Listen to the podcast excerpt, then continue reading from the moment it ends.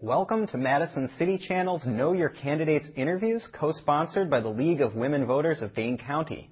I'm your moderator, Owen Daniels, and I'm interviewing Chris Taylor, current incumbent and the Democratic candidate for Wisconsin Assembly District 76 in the November 8th general election.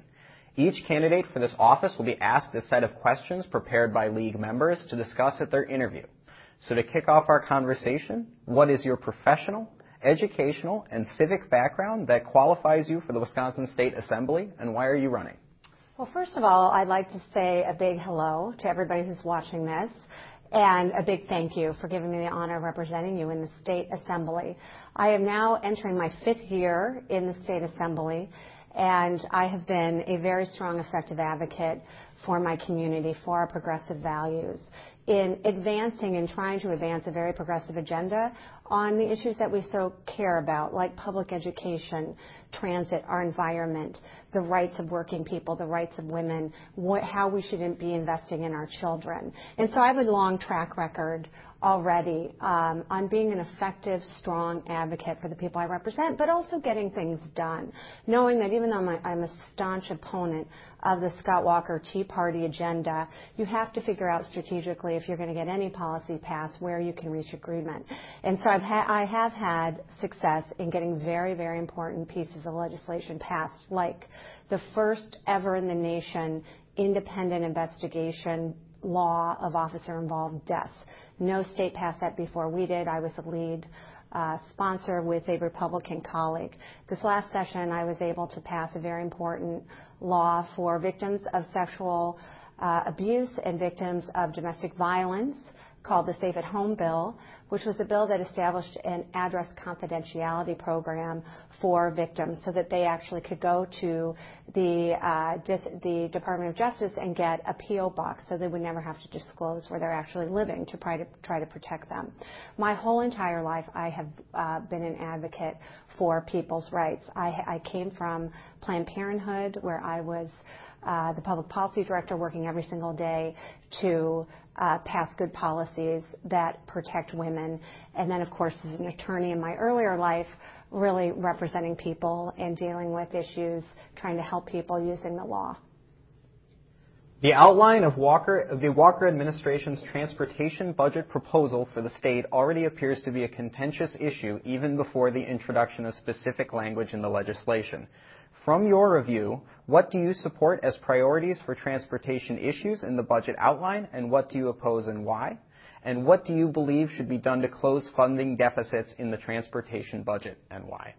Well, I'm very honored to serve on the Joint Finance Committee. There are only four Democrats out of 16 members, and so I've gone through a budget process uh, this last budget cycle and saw firsthand all of the uh, really poor decisions that this governor and the Republican legislature are making, starting with, but not ending with, unfortunately, our transportation budget. We are now in a situation where about 20% of the Department of Transportation budget goes to debt service.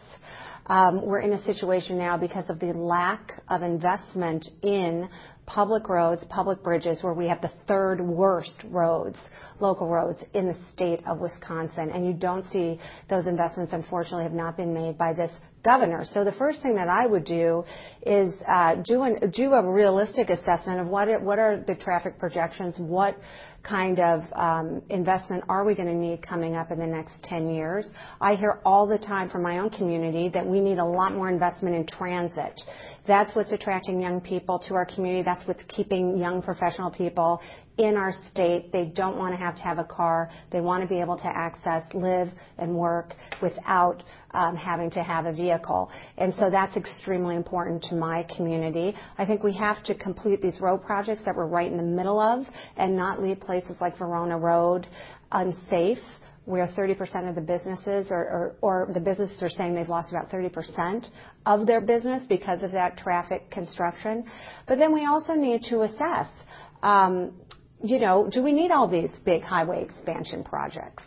And we need to assess what are some ways to uh, increase revenue if need be after really doing a realistic assessment of what our highway needs are.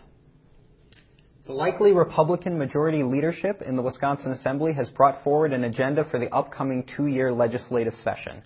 What is your opinion of this agenda? What specific items do you support or oppose, and why? Well, look, I have been a big opponent of the Republican agenda that we have seen that really has focused on two things. Cutting taxes for big corporations and the most wealthy. They've given about $5 billion in corporate tax giveaway and individual tax giveaways a big chunk of that, unfortunately, is going to people who don't need that. The second piece of their agenda has been to deregulate, to gut things that are protecting our environment, like clean water laws. Um, and so that really has been their total economic agenda. I vigorously uh, oppose it. Um, I'm concerned about creating the jobs of today and tomorrow. A lot of those uh, jobs involve the tech industry and making sure we're making smart investments in the industries that are upcoming and are expanding in our state. But I'm also concerned with these flat wages that we're seeing from working people, middle income and low income people. Their wages are extremely flat. And so I have uh, an agenda that I support that I think is far more robust and far better, and that is uh, restoring a progressive tax system so the wealthy are paying a little more and middle and low and middle income people are paying a little less, investing in things like paid maternity leave, affordable child care, uh, creating a public infrastructure and investing in our public education infrastructure, which is so critical to having a talented workforce and keeping our kids in the state. So, you know, there there are things I thought on the Republican agenda they are finally acknowledging that families need a leave policy. Of course, the leave policy that they propose is just working families putting their own money into a what is basically a health savings account. And I don't think that's the way to go. The government needs to invest in our people, and uh, we need to finally uh, adopt programs that actually help working people and help them get ahead and create opportunities for them. What issue areas through committee work and legislation introduction do you wish to make a priority for yourself if you are elected, and why? Well, I have made a priority of really uh, advancing a very progressive agenda that invests in the people of the state of Wisconsin, and um, particularly that looks at helping out low and middle income working families and individuals uh, through things like a more progressive tax system, through things like getting rid of one of the biggest corporate tax giveaways that has ever been passed in the history of the state, the Manufacturers and Agricultural Tax Credit, which is costing us $570 million over this biennium. I want to take that money and invest it in the people of the state, invest it in our K through 12 schools that are getting Uh, the short end of the stick. The Republicans in the legislature didn't even give our K through 12 public schools enough of a bump in funding for them to meet their inflationary costs. So they are really, really struggling. The priority of my Republican colleagues has been to actually take money from our public schools and give it to unaccountable private schools. That's the wrong way to go. I would end that, those kinds of programs. Secondly, I would invest in the UW system. There was uh, the Republicans last uh, this last budget cut 250 million dollars from the UW system. That's the wrong way to go. The UW system in UW Madison is one of the economic engines of our state. We can invest in our children and in public education. We can invest in our local roads and in transit. We can invest in our parks and our public lands. So I would look at seriously reforming these tax giveaway programs to actually make the investments so we have a very strong public infrastructure. That's what's going to attract private businesses. That's what's going to attract the private investment, not this top-down, trickle-down economic plan that the Republicans have been pushing. It's been a total failure in the state of Wisconsin. What are one or two of your personal qualities that make you the best candidate for voters in your district? Well, I think I have shown that I'm a real fighter for people. Um, my constituents can always count on me to have their back. I am one of the most vocal uh, opponents of some of these very harmful policies that we see, while being one of the most outspoken proponents of a progressive agenda that invests in the people of the state of Wisconsin and truly moves our state forward. So I am a real tenacious fighter. My Republican colleagues would say that. My Democratic colleagues would certainly say that. But I'm also a pragmatist. I also know that sometimes you do have to compromise and you have to be very strategic in figuring out what kinds of policies that are very, very important can you reach agreement on?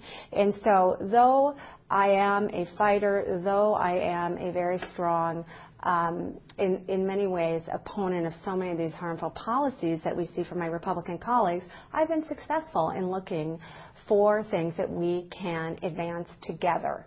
I gave some examples of those. A very important bill, my uh, independent investigations of officer involved deaths. This uh, was, as I said, first in a nation. No other state had ever done this. Uh, looking to make sure that victims of really horrific violent crime have the opportunity to keep their whereabouts confidential.